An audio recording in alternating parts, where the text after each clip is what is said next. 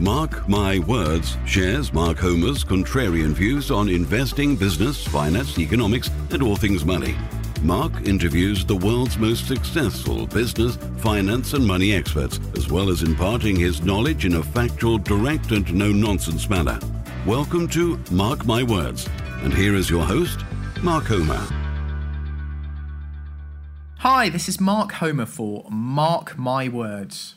This is my first podcast in the series. I'm really excited to be getting started with a, a superstar guest, in, in my opinion. I've actually got Gerald Ratner here. Now, you may remember Gerald had a series of jewellery shops, and yes, there was that, that speech at the IOD where um, you know he said a few things about his products and uh, and and lost lost his business. But Gerald has a wealth of experience. In fact, at one point in the 90s, he had the highest sales per square foot of any store in Europe. He was turning over billions, owned Leslie Davis, owned Ratner's. He had H. Samuel, a whole series of other jewellery shops, about 50% of the UK jewellery market. So he knows a thing or two about business and about retail. So, Gerald, welcome. Okay, so I hope you enjoy the interview as much as I will. Keep tuned in. There's going to be a whole series of these interviews with different people and my insights into business and investing. So let's get started. Okay, so so there are quite a few names there that we'd know today, Gerald, like Watches of Switzerland and H. Samuel and Leslie Davis. I'm understanding that those brands existed prior to you getting involved with them. Um, you were quite acquisitive, from my understanding. Is is that correct? That's correct. And all those brands are still around today, including the ones in America. And people always thought, well, Ratner's was just Ratner's, but far from it. Okay, it's been renamed Signet. But that group of jewelry shops is worth something like 13 billion pounds today with the acquisitions that I made. And uh, it was very important to buy companies like H. Samuel, Leslie Davis, because there's no branding in jewelry. There's no logo on a on a ring like there is on a sort of uh, a handbag, if you like. So it was the name above the shop that was very valuable. And when we acquired H. Samuel, we put the same product into that that we had in Ratner's, but they took three times as much because the name H. Samuel was so powerful. And that is the case. I don't know whether it's the case in other businesses, probably is, but certainly in jewelry, people feel much more comfortable buying from a well known name than in jewelry than some independent. Yeah, that is interesting. I know when I, I sourced a, a ring not so long ago for my fiance, the spread, the difference in effectively the trade price and you know the price in somewhere like one of those names you've just mentioned was massive, and that's probably in part due to the fact that, that, that people like buying from those brand names because they're not sure what they're buying. Um, there's there's a lot of trust that goes with it, I think, with jewellery because it's not immediately obvious what it is you're getting. Absolutely, people are very scared. They're blind. But I was reading an article today where people like Armani and H and M are buying actually from the same suppliers, the same product, but because of the Armani brand, people it, it carries a dramatic premium, and that's what was very important to us in the jewelry business to try and accumulate the top brands and as you say, they're still around today. There's some that we didn't uh, manage to acquire, like, like Beaverbrooks and Goldsmiths, but we did get up to 50% of the jewelry market. And although we did have a very good formula, we had very good product, it was very important to house them in under a top brand. Yeah, that's that's really interesting. So, in terms of innovation and the value of it, and following proven business models, there's a bit of both there. What you know, what comes first? Do you is is Gerald an, an innovator, or do you prefer going with the the well established business model that you know the, the, the path that's well trodden? What's your style? Well, the, the thing is that when we were going with just Ratner's and we were going nowhere, I looked at our watches, for instance, and I looked at our, our range of Seiko watches, and they weren't really selling particularly well. And uh, one day, the uh, salesman from Seiko came in, and um, I said, "We're not. I'm really not happy with the sales." He says, "Well, you're about average. You're taking, you're selling about 300 units per store. The best people are Beaverbrooks that are doing 500. Samuels are doing about 250. Ernest Jones about 150. So the top one is Beaverbrooks. He says, unless you count Green and Simons, who we give our uh, end of line product to, who they're, they're averaging 3,000 uh, units per shop. And then I sort say that again. Incredible. Incredible. So to me, it was very clear that that's where the money was. I went down to Green and Simons immediately, and of course, all his watches were half price. Mm. And again, you know, people turn their nose up at that. It's not very innovative. You know, everybody's offering deals and stuff. But the fact was that here we were all selling the Seiko, the same models at the same price but there was one guy who was happy to buy the stuff that nobody wanted and knock it out at half price and make a big song and dance about it. And his sales were out of all proportion to all of us who were competing with each other. So I clearly, I'm not an innovator, but I clearly saw where I wanted to go. I was greedy because a lot of my friends were doing very well in the 80s. It was an acquisitive time, uh, and I was going nowhere. And I was very eager to find a solution to this problem of just static profits. And this was clearly it to change it uh, dramatically uh, to a more affordable, more price driven, more aggressive approach. Uh, and that really kicked me off. So effectively, you were the, the, the modern day discounter. Uh, you were the Aldi and Lidl of the supermarket world, and you know you, you weren't you weren't scared to upset the, the status quo. I, I think that, that word greed's quite, you know, interesting. You know, it, I, I don't think profit should be a dirty word. And certainly in today's environment, you know, companies get accused of being greedy or people get. Well, actually, a lot of entrepreneurs that are a little bit greedy often end up growing their businesses the most and making the most profit. So it can, can often be quite a beneficial thing, I think. Absolutely. Um, in any business, you can't be timid about it. There is some people do think, well, you know, you're a bit in your face, you're a bit too pushy, but there's a lot of people out there, a hell of a lot more pushy than you, and uh, it is the ones that are absolutely driven and focused and ruthless. It's not a question of sort of uh, winning awards for friendship and popularity it's not like that in business. Um, you have to be absolutely single minded, whatever it takes and whatever it does within legal parameters. yeah, absolutely. I mean, yeah, this is um, this is something we've learned over the years. If you want to make friends, well, you know, go to the village fete. Uh, but um, yeah, you've you've you've really got to be um, sharp, focused, and um, yeah. and and you've you've got to focus on beating your competition. Yeah. So, one tip that you could give our listeners to, you know, to save them the most money in their business, you know, save money, you know, increase the margin, make more profit, have a successful business. How how can people save the most money in their business? Well, people, you know, are too eager to throw money around, especially with a new venture where however good you are, it's got quite a poor record of success. And uh, I was looking at uh, the situation in terms of Google, Facebook, Apple, Microsoft, all the hugely successful businesses uh, in America. They've managed to get finance for all of these businesses, uh, whereas in the UK, people cannot get finance at all.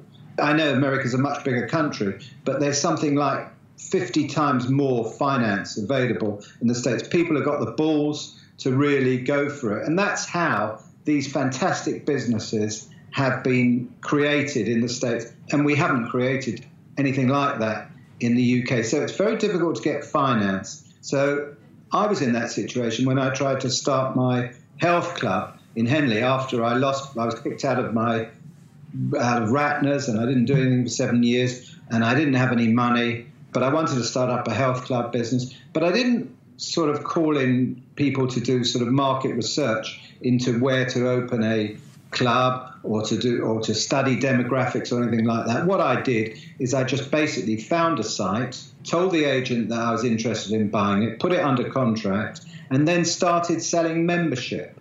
So if I didn't sell any mem, I, I put an advert in the paper saying that I owned it, or people would have assumed you owned it if you advertised for the, club's opening in three months' time, and I got 800 people to sign up. Now, if I didn't get anyone to sign up on that club, I wouldn't have signed the deal. I wouldn't have bought the property. But because I did get so many people and I got the direct debits, it's actually helped me raise the money then to acquire the, the, the building to then open the club. So I did it, if you like, the other way round from what most people do it.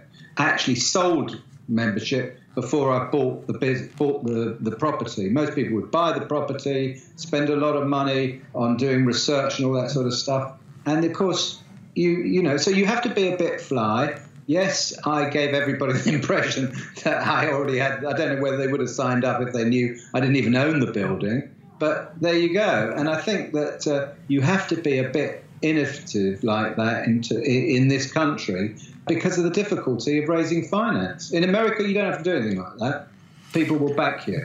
That is interesting. I know within our business, you know, if we can sell a course, you know, that's uh, some period ahead or you know we have some sort of advanced ticket sales or you know money up front for DVD sets or whatever that can help develop a new business or as you say fund it you know as, as long as you know you can deliver on it in the end or you know if it all goes wrong just refund the people then it, it you know it can be a good way to, to, to grow things. And um, that's certainly there's something that we've done over the years.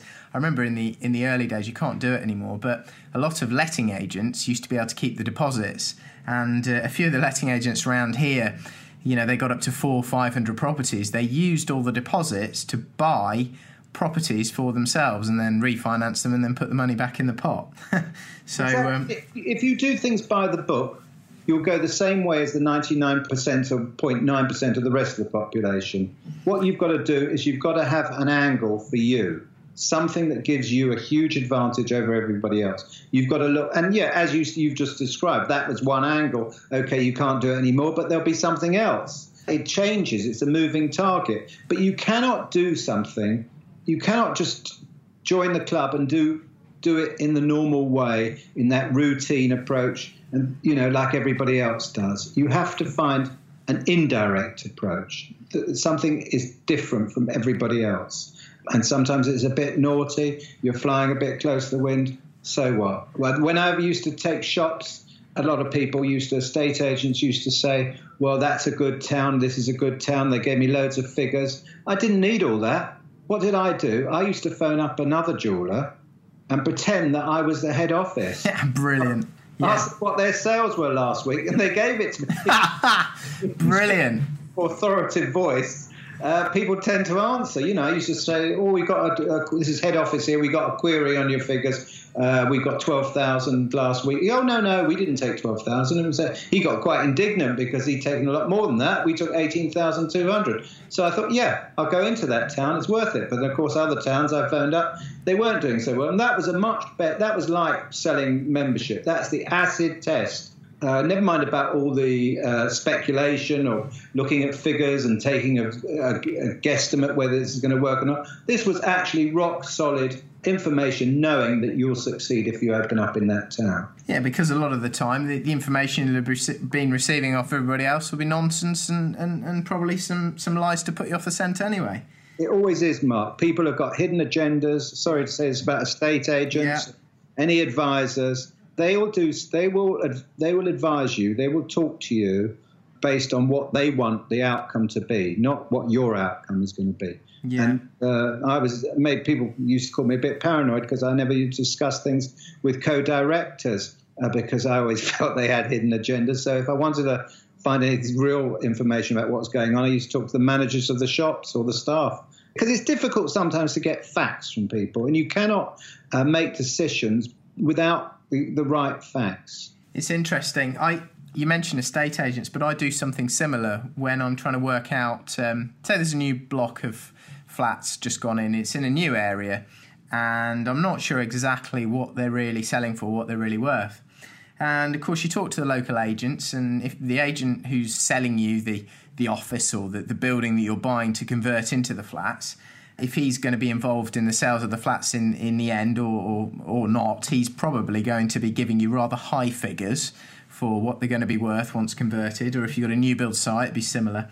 So what I often do is I, I, ring up the agent and just say, "Hi, it's Mark from Countrywide," and you know they often uh, immediately assume I'm a surveyor, and then they reel off all the sales values, and um, I end up with um, you know the reality of of what they've actually sold similar flats for in the area, rather than the nonsense that they, they tell you when they're showing you around. So um, yeah, that, that's very interesting, and and I'd find that the, the UK people in this country are very defensive. They don't actually volunteer information. I don't know what they're worried about. In the States, it's very different. You hear even sort of the police making an announcement in this country. You don't know what they they won't tell you a thing. They keep it all under their chest because they're worried about their own careers. In America, the police tell you exactly what's happened to this murder. And I remember when I went to the States, and as I said, we were one of the few retailers to succeed there. I simply, and I had advisors and a lot of people. Tesco spent a year having a mock up shop there. They still made a flop of it. Marks made a flop. But when I went to the States, I just basically went to the malls, and the mall owner would quite happily volunteer because he wanted people to, he thought I was going to take a shop there. He would give me all the figures of all the shops in the mall. And uh, clearly there was one jeweler, whichever mall I went to, that was taking more than everybody else. And I ended up buying him. And uh, it's, it's always better to sidestep the sort of conventional conventional wisdom, conventional advisors, and do things your own way that satisfy yourself. You've got to be a contrarian, haven't you, Gerald? Yeah, don't take it what anybody says, question it. You know, don't take conventional wisdom, don't accept uh, all the, you know, what everybody. Maybe you do get good advice, but make sure that you've done your own detective work in a forensic way to make sure that actually what people are saying to you is accurate and find out the facts for yourself. Yeah, trust but verify you can really get sold down the river by listening to people and you really regret it. So satisfy yourself, do your own detective work, be your be Columbo, check it all out. so wrong, but you just improve your odds. so I've got my Columbo jacket on and I'm out and I'm looking, I'm, I'm searching around, I'm using my detective skills and I'm looking for finance in the UK. Not as easy as, as in America. Where could people look if they were looking to raise money to start a business? Well, the thing is, in America, you can get an appointment with anybody and you can phone up and people pick up the phone to you. And they will list everybody wants to make a buck there and they will they think that you know you could be their ticket. So it's people are much more accessible and you know, you, you, you, I'm not just sort of saying how much better America is than the UK, but it is a fact that if you look at all these, um, especially in the internet, all the great businesses now are American. This is something new, and I believe it is because you've been you can raise money. People are much. I mean, it's a fantastic thing when you look at people like Bill Gates. The internet didn't even exist, and he was he was going around, you know, talking about computers and that sort of stuff. And the same with Apple. It's just fantastic. So people are looking. If you if, if in the UK you started talking about computers in the 1970s and the 1980s, people think you're bonkers. They just would think, no, this is not not for us. But people are completely open-minded there. So there, there's a, it's there, there's a hell of a lot of a lot of people tend to in the UK make a lot of money and then sort of disappear into the Cotswolds for the rest of their Specifically the Cotswolds. Yeah. Yeah, there's a lot of people in America, a lot of businessmen that don't they don't seem they, they just have a work ethic and they don't retire and they just carry on. I've seen people in their 80s and 90s in all sorts of business, always interested in a completely different business. Somebody who's running a fashion business, but they're looking to invest. People are looking to invest. I think it will become like that in this country, but we are behind in that area.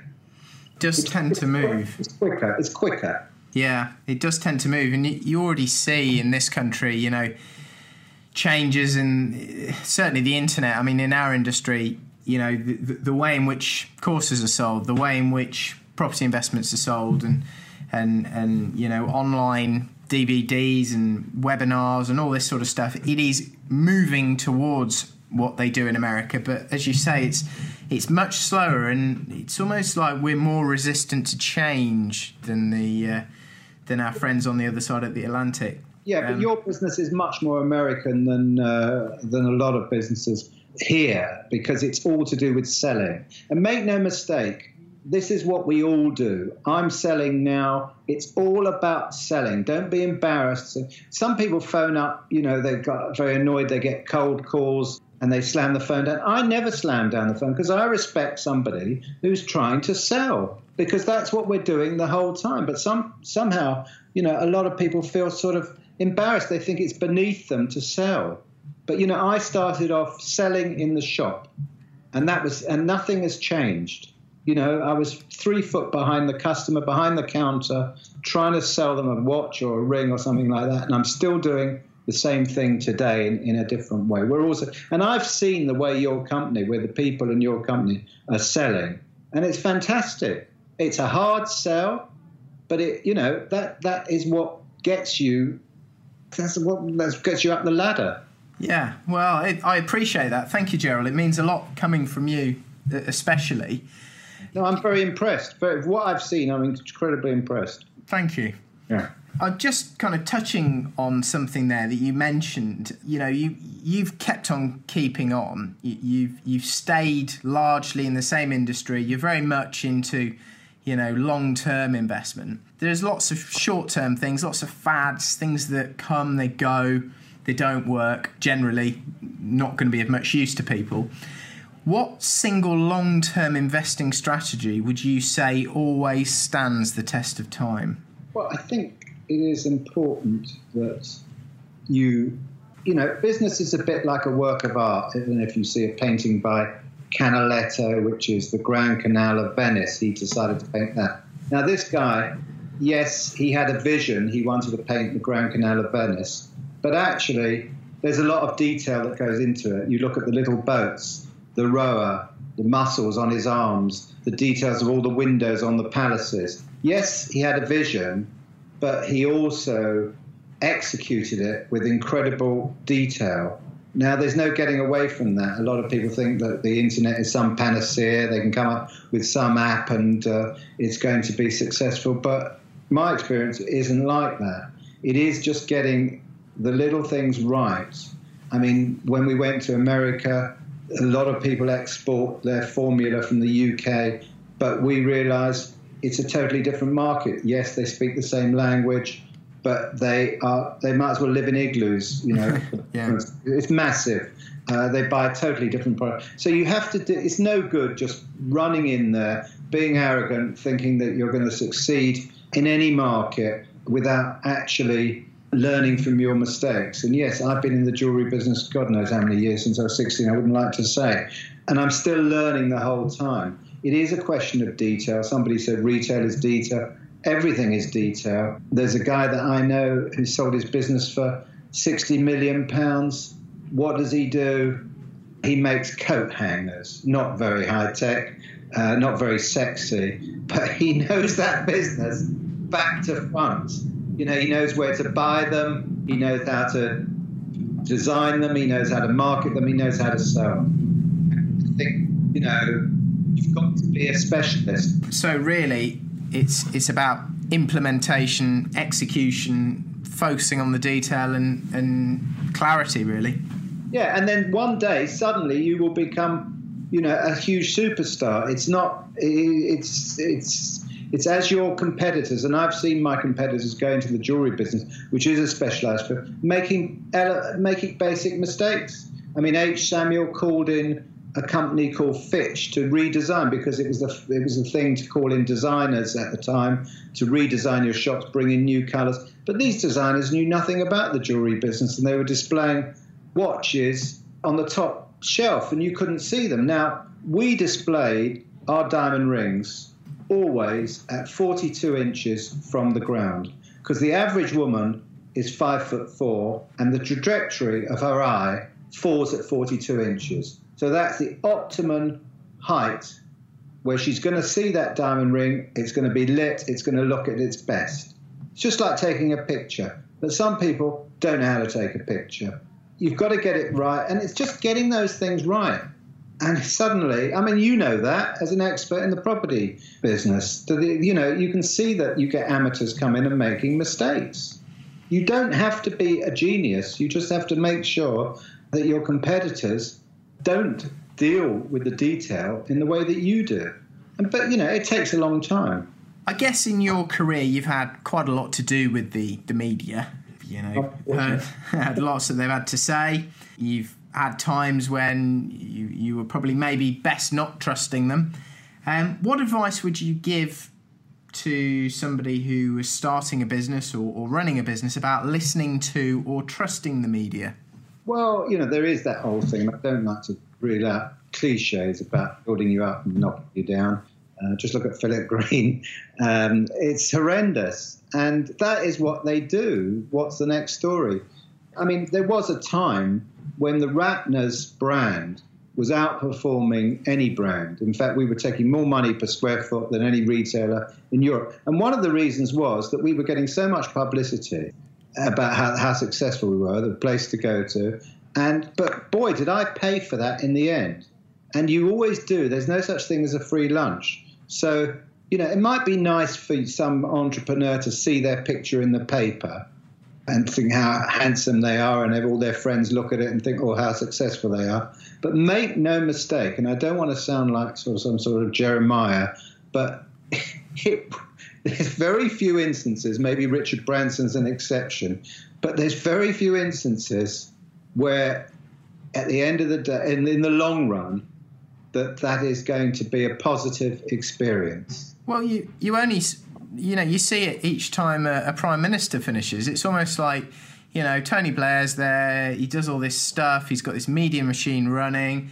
Uh, there's you know he, he manages to Teflon away all all the issues. There's lots of positivity around him. He leaves and it starts to go south, and then within a few years they're calling him a war criminal, and you know he's he's taken all this money from here, there, and the other, and you kind of think, well, the guy's probably no different. It's just the media doing its thing, and you know he he probably doesn't have the same level of PR and, and backup and you know people uh, dealing with the media, I presume. And you just see the same thing happening with David Cameron uh, as well now. It was all very positive, and now it's turning negative, and I I wonder if that's a similar thing. Well, these people are the most successful people. Tony Blair, unbelievable, winning three elections for Labour. Incre- he was walking on water. He was like God. Cameron took the Conservatives from nowhere. Yeah. Yet here you are. So if these two successful people, and they're the most successful in our generation, ended up with the most diabolical publicity, well, Cameron mm. is getting it, but not nothing like as bad as Tony Blair just shows you that you cannot win by flirting with the newspapers. Now, the politicians have got no choice. Uh, they have to be in the media. Businessmen have got a choice. They can avoid it. And the most successful businessmen, I have to say, and I don't want to sound negative, are the ones that you've never heard of. And, and I must tell you that on the other side of the coin, all these entrepreneurs that you read about, about their million pound companies and their success and they made it is all compiled of you know what. It's none of it is accurate. You can say whatever you like and the papers are very happy to print it because they know that this could lead to a story of your downfall next year. I mean i don't want to sound cynical i know i do but i've got a, lot of experiences a lot of experience with friends and stuff like that. And you know, I grew up with the Charles Saatchis of this world, and they've all the ones that are high profile have ended up having, as you say, the most horrendous uh, publicity, and and it's all been paid back in full by the papers because that's the nature of the beast. So it is a temptation when they phone you up and you think you've made it, and they want to do a profile on you, and they want to do you know some sort of thing in the Sunday magazines. It's very difficult to turn it down but they're not doing you any favors. They're doing it for themselves, and they are totally ruthless, and they will get you in the end. And uh, I, I, strongly, I know it's difficult, but I strongly recommend that um, uh, the entrepreneur would avoid the press as much as possible. Yeah, it's, it's interesting you say that. I mean, another great example would be Max Clifford. you know, right in the middle of it, creating the stories, and and of course, you know, they've just feasted on his downfall. And Yeah. um, and and obviously that was, you know, there were other things at play there, and there were other reasons. And yes, quite rightly, you know, he, he you know, he's done some things he shouldn't have done, and quite rightly they've reported that. But it's been doubly bad because of kind of what Exactly. yeah. If he, if he was somebody that we hadn't heard of, or if I was somebody that nobody had heard, wouldn't have had all that bad publicity. The higher you, you, you, the higher profile. And Philip Green, you know, if the guy that ran British Home Stores was some anonymous guy in a grey suit and he didn't have a yacht, he wouldn't have any bad publicity. Everybody goes bust. There's nothing wrong. You know, in building up a business and unfortunately selling it for a pound or it's going. But Richard Branson sold Virgin megastores for a pound. Uh, he manages to get away with it. He's the one exception. I don't know how he does it. But um, a lot of the, uh, you know, Max Clifford, I used Max Clifford. He was my PR guy. And he would get me all the publicity that I wanted. Phenomenal. But as you say, you know, he ended up paying a much bigger price than he would have paid if he wasn't Max Clifford. So, Gerald, you've had some huge successes. I mean, I didn't even know that until uh, you know a few moments ago, where you, I think you said you had, was it the highest sales per square foot for any company in Europe? Was that right? Yes, Ratner's per square foot took more money than any other retailer in Europe. Yeah. Okay, well that's that's incredible to me. What do you think your biggest success is through through your whole career? Well, I, it's not really for me to say because I've had huge setbacks. Obviously, the one, the obvious one, in 1991. But I mean, I think that it was, it is quite difficult when you do lose everything to get back on your feet. And I really did lose everything. Um, my shares went from 425p to 2p after the speech, and I had, I still had because I had share options, I had massive uh, tax bills. So in 1992, I was in a negative equity situation. What were your shares worth, Gerald? For twenty, whatever they were. Well, today the company is worth 13 billion pounds. So you know, although it was worth a lot less than that, couple of billion in, in today's terms, you know, it was a massively successful company. And you've got to remember that uh, when I became managing director, it was worth 13 million. And, you know, within, uh, and not only were we taking more money per square foot than the other shop in, in Europe, our shares in 1986 uh, were the highest performing share. They went from about 35p to uh, four pounds. Incredible. You were talking about a hugely successful business based on a very simple formula. So- yes, go ahead. So effectively, you, you took it from a value of, did you say 13 million to 2 billion? Yes. And, Well- prof- and profits of 125 million. And that was in 1991. Mm, that's, I mean, it's, that's just flabbergasting. And, um, you know, I, I, I'm not one to sm- blow smoke up people's bottoms, but I mean, I, I think that's, um, you know, good enough on it on, you know, as a success on its own. I mean, it's, it's quite, they're quite incredible numbers. They are incredible numbers, but yet on Twitter every day, I'm regard. If anybody screws up, uh, they've done a Ratner. I take it as a compliment, Gerald. You know, if Boris Johnson still remembers you uh, after all this time, then uh, you must be be- doing something right. He wanted to insult David Cameron. He, he called him the Joe Ratner of politics.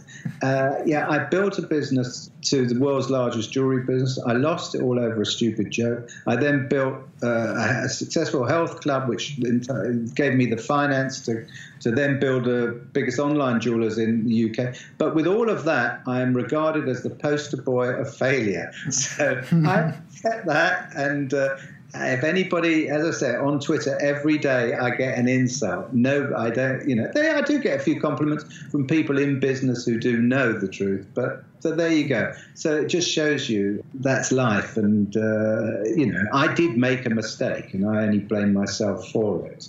But I mean, there's. Uh, I, I defy anybody to go through a business career or to go through life without screwing up once or twice. Yeah, and, and, and that's interesting. It, it, if we don't have setbacks and we, we don't make mistakes, then we don't move forward. And I, you know, the entrepreneurs that, that don't have those issues, I, I often believe either don't exist or aren't pushing themselves and aren't necessarily getting to the next level. You you obviously went down a long way, but you've recovered and you've built at least two that I know of successful businesses since. How did you recover from it? What what did you do? Well, I didn't do anything for seven years. I believed everything that was said about me in the press, and uh, even though I know that everything's in the press is inaccurate, and whenever I know the inside track of something, I know I definitely know it's inaccurate. But nevertheless, I believed my own publicity that I was unemployable. And as I uh, often say when I, I do speeches nowadays, that I was watching Countdown in bed. That was the highlight of my day. That's how low I, I became. But then my wife, and sometimes you do need somebody to give you a kick up the backside, uh, threatened to kick me out unless I got a job. And um, it's a bit like if you're in a room with a smell, you don't actually smell it yourself till you go out into the fresh air. And I was, in, I was in that room, no, not literally, or maybe literally for all I know, but I was in that bedroom for seven years. And a lot of people's lives are like that. They their lives are shit, but they accept. Hmm. They accept it. They think that's that's it. You know, they're too scared to go out and try something else.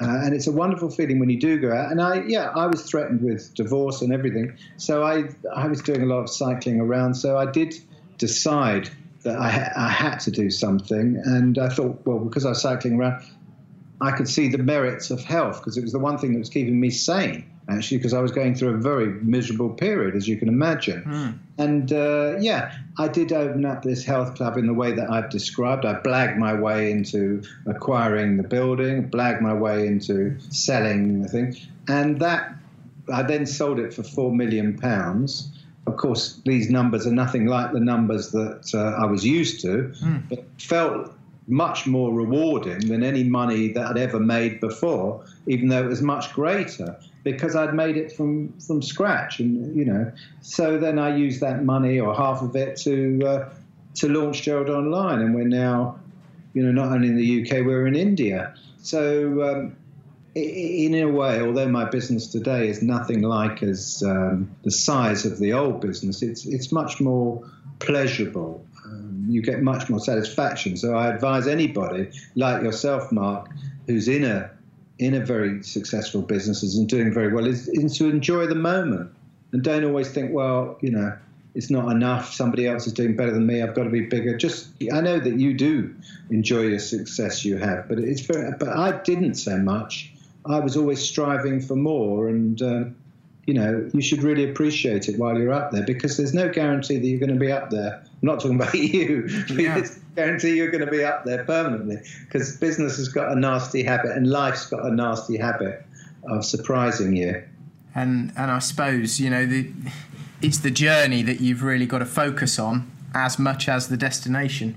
That's uh... the journey, and it's the, there's no final thing. You're you know it is the journey that's enjoyable it's it's you know when you actually get there. But I you know I enjoy life a lot at the moment. I'm much more relaxed. I'm less anxious. I do a lot of speeches, and I thankfully you've given me some which I really enjoy meeting people and um, talking about all my calamities in a, in a self-deprecating way.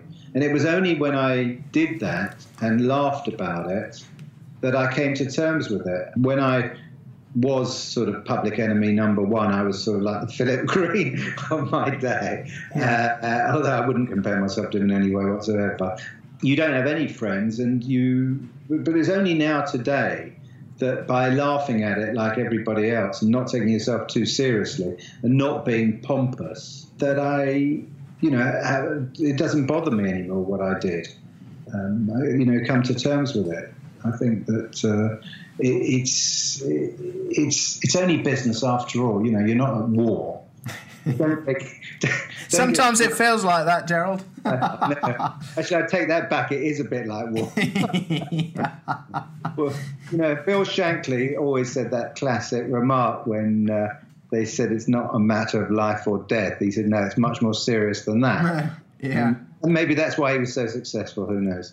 But it doesn't make you happy driving yourself mad like that, beating yourself up. no, and, and and for me, it doesn't it doesn't help me sleep. Um, No.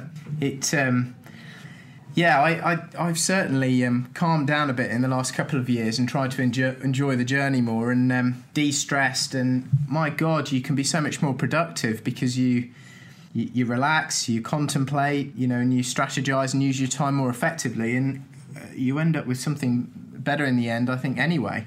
Yeah, I mean, the one thing that I do have today, which makes me a better businessman when I was in my 30s and 40s, is I don't do anything like a knee jerk reaction. Everything then, there was such a rush. Hmm. Wait five minutes. If somebody wanted a decision, it had to be instant. Now I say, well, let me think about it. And I might go for a bicycle ride and clear the air. So, because a lot of decisions are not made in the boardroom or in the office, they're made when you're more relaxed. I find I get all my best ideas when I'm on my bike. I cycle 22 miles a day, and I get my best ideas. Yeah, that's interesting. I'd um, yeah, I'd not realised you went out every day quite that far. Yeah. One good thing that's come out of not running a large public company anymore, losing my job, is I do actually have the time now to cycle, and it's very important because it's just you just think more clearly. You're not in this bubble the whole time. And do you do you have any other hobbies, interests outside of business, similar to cycling? I mean, do you you, obviously love jewelry and and you know I, think you, you love the marketing. I, I know that's business, but that's, that's probably also your hobby as well. What else do you What else do you enjoy?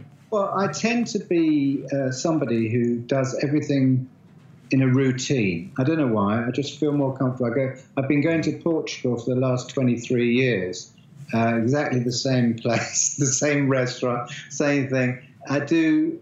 And every morning I get up and I do my 20. Well, it's now 25 mile cycle. It used to be 22, which is nearly two hours. I come home. I have a shower. I have my get in my car drink my lovely espresso, which is that gives me a high. I arrive in my office in Bicester, and I haven't really got time for any of it. I come home, and uh, you know the beauty of running an online business is that I can do it all. I could run it on a, a from a deck chair in Southend. It's all done on the internet. I mean, it's not the same as when I had the shops because there's no camaraderie or anything like that, and. Uh, but you know, it, I do tend to do this, and sometimes in the evening, I would do, go out and do a speech. Um, I would go up north or Manchester, or something like that. So I really haven't got any time for anything. You know, I do the things that I love the most, and that is is the cycling. So um, I wouldn't have time for for golf or anything like that, or watching TV. I don't really watch TV, you know. But I, I do. I tend to try and fill the day with things that I love doing. So when I wake up in the morning, I look forward to it. So that's what I do. But I mean, I do get accused by my wife of being a bit sad, uh, you know, always doing exactly the same things. But maybe I'm, uh, I don't know what I am. But You're a creature of habit, Gerald. yeah, which, yeah. uh, which wi- you know a lot of people are, and a lot of the most successful people are, I think, because as you say, you, you keep refining the thing when you do it over and over, don't you? And um, it, it probably makes you more successful. Yeah, well, I'm a better cyclist than I was. I suppose you would be. Yeah. Yeah. I've got the right bike with the right uh, clothes and the right uh, shoes and all that sort of stuff. Very important, those little things. But uh, yeah, you do learn over the years um, to try and perfect things. And uh, I suppose I'm a perfectionist in that. In that, that Yeah. So, starting for those who are going to start a new business, and you know they're they're kicking around ideas, they're wondering how they're going to structure this thing. Would you say it's a good idea for them to go and look at other business models and maybe not copy them, but maybe model what other businesses are doing, or try and do something completely individual and, and, and different? Well, it depends. If you're a genius, then that's fine. You can do that. I'm not a genius, so I tend to uh, go along with with what is clearly what is successful, and and uh, you know. So I'm always find that I'm copying people. I'm always looking at up websites. Just, I mean, in the early days of Gerald Online, we didn't know anything. This was 2003. We didn't know there was didn't know anything, and I saw that. I was reading the paper that ASOS, you know, the clothing, Yeah.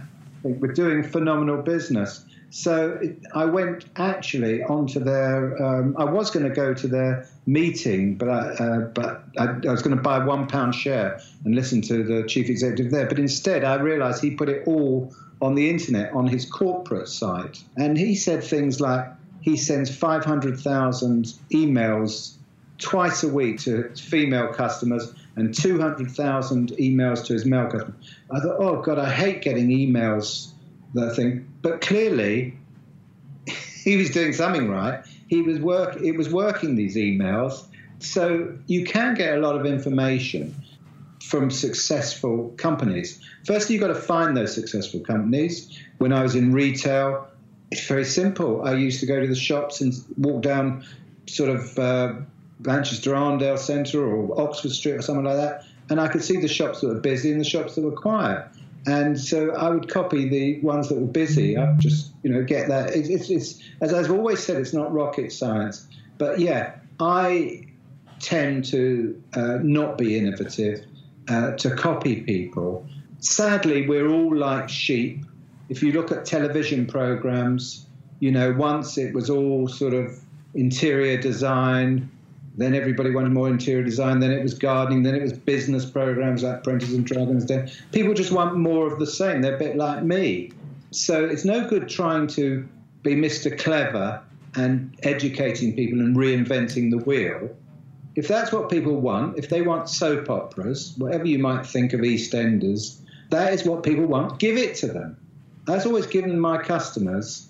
You know, some people say, well, you know, they've criticised me for selling down market. I give the customers what they want, and that's it. And uh, if you are starting a new business, as you say, clearly find out what there's a massive demand for. What are the most successful products? Whether it's the iPhone or whatever, or uh, could be some popular type of wine that people are drinking. Whatever, go down that route. Don't don't start going into a field that nobody's interested in. You know, go to the most popular and get involved in that. A lot of people actually made a lot of money on the back of other people. You know, people like who've developed apps for iPhone or the or uh, you know because iPhone's so successful, they've developed good earphones for them or speakers. You know, they've gone on. They, they, there's no question in business about having any pride. They've, if you like, they're parasites. They've gone on the back of somebody else's success. So you know, try. I think it's very important to, to, find what is successful and be in that field. And then it's great. You're in a business. People come up to you and say, "Well, you're in the right field. You're in the right business." But you know, you might. What's the point of going into an area that is is is down? Somebody I know spoke just went into trying to buy golf clubs.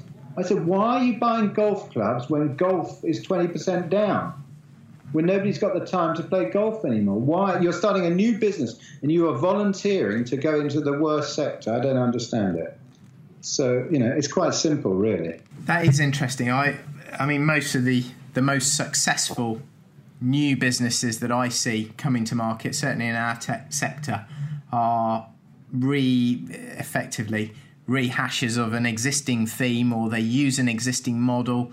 They get you know different marketing or they get customers to engage in a different way or they repurpose it or they, they have a different theme around it and um, change it a little bit but you know go very deep understand it a lot focus on the detail and, and actually make a successful business from it the, the, the ones that don't work are, are often creating a whole new model you know, taking a lot of risks, and it just ends up being reckless. Um, and, and medals for being innovative and uh, you know inventive. You get medals for making money.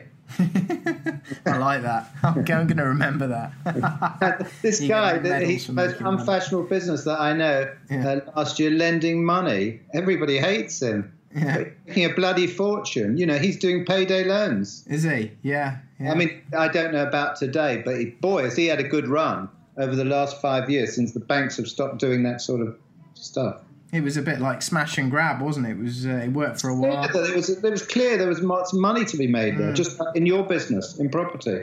But let's let's let's go into property because that's where it's been phenomenal. Yeah, the, the, the people always worried that they're, they're going to be sort of there's too many people in it. But there's too many people in it because it's good. Yeah. so, you know, you've had massive highs. You've, you've had, trying to be too clever. Anyway, sorry, carry on, Mark. Yeah. Yeah, you've had huge highs. You've you've had a few lows. What are your goals and ambitions now for Gerald over the next twenty years? You know, what what do you want to achieve with, say, you know, your, your online business or, or anything else? Well, I went to one of your seminars, and there was a very good speaker who said to everybody, Where do you want to be in 15 years' time? Think about that. And I thought, Well, I'm 66. I'd like to be alive in 15 years' time. But, you know, funny enough, I had this guy came around yesterday to the office. He's 80 years old. I wouldn't believe it. Because I said to him, you, you know, you can carry, he's a cyclist. And I, I said, Oh, you can carry on till you're 80. I didn't realize he was 80, but he's kept young by working very hard. And it does, by using your brain and pushing yourself, it does keep you young. You know, I learned from those seven years of not using my brain, you just stagnate. And it, it's, very important that you keep exercising your brain. So we, you know, we've just recently um, launched in India and uh, that is a challenge because there's not a lot of credit cards out there, which is an internet business, you can imagine. Mm. It's very difficult. But again, it's, and there's lots of barriers with bureaucracy there.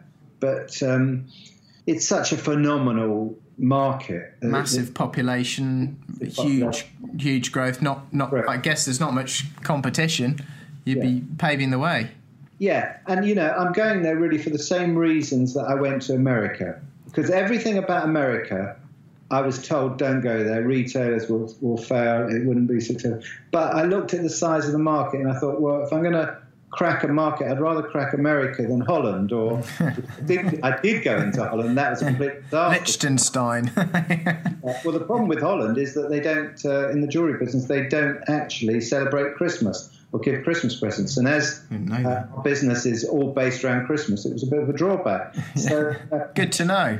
good to know. I, I, found that out a bit late. So yeah, India. Yeah, I'd rather go to a huge market again using my sort of not rocket science, obvious decision making, uh, and that's why I've gone to India because if you can crack that uh, it's absolutely enormous. And you look at all the startups, you look at all the millionaires, they all seem to be coming from India at the moment. And there's so much going on there. So it's very exciting, very, you know, so that, that is a very, and I love, you know, I love business because I actually think, you know, business is a game of chess. You are using your brain against the best brains, which I don't regard in politics or in uh, here I'm probably getting myself into trouble or in the public service like the uh, you know other things. But uh, I, I, just think it, is business where you do find the great competition the great the, the great brains cha- challenging you know and you really do get a great feeling uh, when you're really flat out you know trying to outdo a competitor and you do do that um, you know, it is like winning a game of chess, and you do get great feelings. So for the next, you know, I hope to just carry on because uh, I'm really enjoying the challenge at the moment, um, and, I, and, I, and because I lost it all, and, I, and I'm having, if you like, a second lease of life. I really, I don't want to get too cheesy, but I'm really appreciating it. Um, and the worst thing is to sit at home just spare, you know, watching Countdown as I did. Not that well, it's a bad program, but you know, yeah. I mean, um, you, have got to, you've got to. Uh, that's the way we've been built to to to, to uh, really, you know, work hard and, um, and, and and to face these challenges using your brain and having one and business is one problem after the other to deal with, and, and you know, it can be very enjoyable. It's probably more enjoyable than doing anything else. Yeah, it is for me anyway. Yeah, well, uh, and I'm, I'm sure it will be, you know, over the next 10, 15 years, growing your business in India, because I imagine you'll, you'll have some massive challenges, but my God, that's a huge market. And I, I just, um, yeah, I'd love to interview you again in a few years' time, you know, when you've made it a success and, um, you know, just to hear about some of your stories, because um, it'll be fascinating. I, I, I can, uh, I can just see it now. Um, well, I'd very much like to do that. I'd very much do that and it is it is a a very ambitious target to succeed there. And but you know, it's much more enjoyable when, when you have got when you are trying to climb a mountain uh, rather than just, just going up a, a small hill. So, yeah, it is. No, and uh, we might not succeed, but. Um, You'll have fun getting there, won't you? We will. We will. We have a lot of aggravation because the bureaucracy there is horrendous. But uh, again, that puts people, uh, my competitors, off. So I quite like that. Well, you probably need to go and make some friends with some politicians. I would have thought, Gerald. It seems to have uh, helped a lot of other people. Yeah, yeah. Well, I lost all my friends like that when I lost my job. People say uh, you know who your friends are. Well, I certainly didn't get invited to Buckingham Palace or 10 Downing Street anymore after, uh, after when I lost all my money. So uh, yeah, you learn who uh, who who your real friends are and who who's going to be there. Uh, yeah, yeah, those times are quite telling, aren't they? They certainly are. They certainly are. Well, Gerald, it's been fascinating interviewing you. You know, it's, it's something I've wanted to do for a long time. I, I watched you as a little boy. I was only you know, I was in my very, I was just just over ten when when you had your your major downfall. So, you know, I, I it's it's something I wanted to do for for most of my life. So, thank you. I really appreciated it, and uh, I've learned a lot myself. So. Um, well, thanks for those kind words, Mark. I do appreciate it. Coming from you, uh, particularly, as somebody as successful as you and Rob, I can assure you your business is a hell of a lot bigger than mine is today. So I do admire what you've achieved, and uh, it's fantastic in such a short time. Thank you. That's uh, that's that's very kind of you, and um, and uh, that leaves uh, nothing more for me to uh, to add other than to to thank you for listening. This has been Mark Homer for Mark My Words. Over and out.